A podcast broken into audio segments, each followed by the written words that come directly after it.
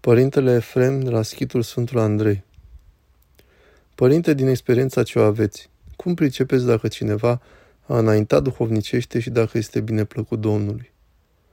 Din rugăciunea lui, din rugăciunea din inimă, făcută în mod neprefăcut și autentic.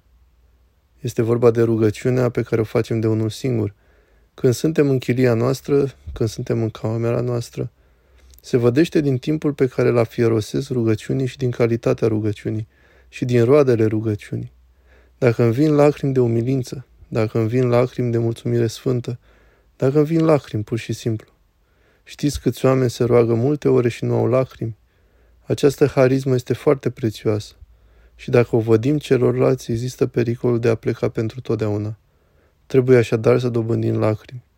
Și dacă nu avem lacrimi, măcar să avem sudoare din asceză, din metanii, din îngenunchieri, să ne doară genunchii și să ni se bătotorească. Ați priceput? Din post, din priveghere, din nevoința privegherii. Însă rugăciunea este canonul de aur al adevăratei înaintări personale duhovnicești și firește din calitatea rugăciunii. Cu cât mai puține gânduri și distragere există în timpul rugăciunii, pe atât omul înaintează. Este harul Duhului Sfânt, care pe cât se înmulțește, precum norii care pe măsură ce devin din ce în ce mai denși, cerul se întunecă și la un moment dat va veni ploaia, aici se întâmplă contrariul. Pe cât harul se mulțește, pe atât omul se curățește lăuntric, se purifică și rugăciunea lui devine de calitate. Există și alte indicii, însă insistăm pe rugăciune. Nu se poate ca un om duhovnicesc să se roage doar două minute în 24 de ore. Pentru că mi-a spus un duhovnic la spovedanie, se spovedește la mine, păcătosul. Iertați-mă, îmi este foarte, foarte, foarte rușine. De ce, bunicuțule? Nu mă rog mai mult de două minute într-o zi. De ce? Nu am timp. Nu ai timp? Hai să discutăm asta. Hai să analizăm cât timp dintr-o zi la loci pe aici, pe acolo. Și a început creștinul să explice. Acestea sunt lucruri bune? Sunt lucruri bune, însă Hristos vrea să inversăm termenii. În primul rând să te rogi cel puțin două ore pe zi. Unde vei găsi acest timp? Vei mai tăia, vei mai tunde din altele. Uite, o tunsoare bună și în cele duhovnicești. Cu cât omul duhovnicesc înaintează spre Hristos, pe atât rugăciunea lui se mulțește și rugăciunea lui Isus și cea personală pe care o facem pentru noi, dar mai mult pentru ceilalți. Un părinte duhovnicesc mi-a spus, am de pomenit cam 20.000 de nume și când pomenesc la vii pe metanier, să zicem pe Constantin, mi se înfățișează chipul său și pot să am mii de persoane cu acest nume.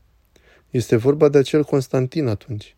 Apoi pomenesc pe monahul Matei și îi văd chipul, îl văd. Și la Sfânta Proscomidie îi văd, îi trăiesc prezența. La fel se petrece și cu cei adormiți. Nu doar îi pomenesc numele. Îmi aloc un pic de timp pentru ei, nu mă grăbesc. Nu mă grăbesc chiar dacă sunt mulți. Trebuie ca memoria mea să meargă la acea persoană. Și cu cât o pomenesc, acea memorie iubitoare, care se numește memoria celulei, nu se șterge. Chipul persoanei se arată în mintea mea, existând o legătură atât de iubitoare cu acea persoană, fie că trăiește încă, fie că a trecut la Domnul. Încât chipul persoanei aceleia se înfățișează înaintea mea. Ai priceput? Cu totul impresionant. Și îl văd ca și cum ar fi viu, ca și cum cei morți ar fi cu toții vii. Însă și rugăciunea face aceste lucruri. Și rugăciunea zisă incorrect sintactic sau zisă de un rector e aceeași rugăciune. Însă și rugăciunea te va învăța cum să te rogi. Putem să ne ajutăm puțin și de cărți, însă dacă eu nu îngenunchez și nu mă rog, ne spunea Gheronda Efrem Filoteitul să facem pe zi 33 de șiraguri cu 300 de boabe de Doamne Iisuse în șoaptă.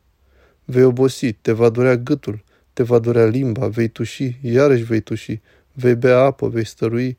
Nu le vei face pe toate odată, le vei împărți în trei părți. Trebuie ca mintea și urechile să se îndestuleze de rugăciune. Însă în șoaptă, nu în minte. Doamne Iisuse Hristoase, miluiește-mă! Doamne Iisuse Hristoase, miluiește-mă!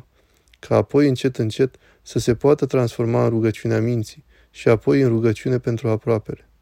Pe urmă te vei ruga mai mult pentru ceilalți și mai puțin pentru tine. Și în final te vei ruga doar pentru ceilalți. Sfântul Ioan Teologul a adormit la o vârstă înaintată, 90 sau 102 ani, și predica lui consta în cuvintele Fiii mei, iubiți-vă unii pe alții.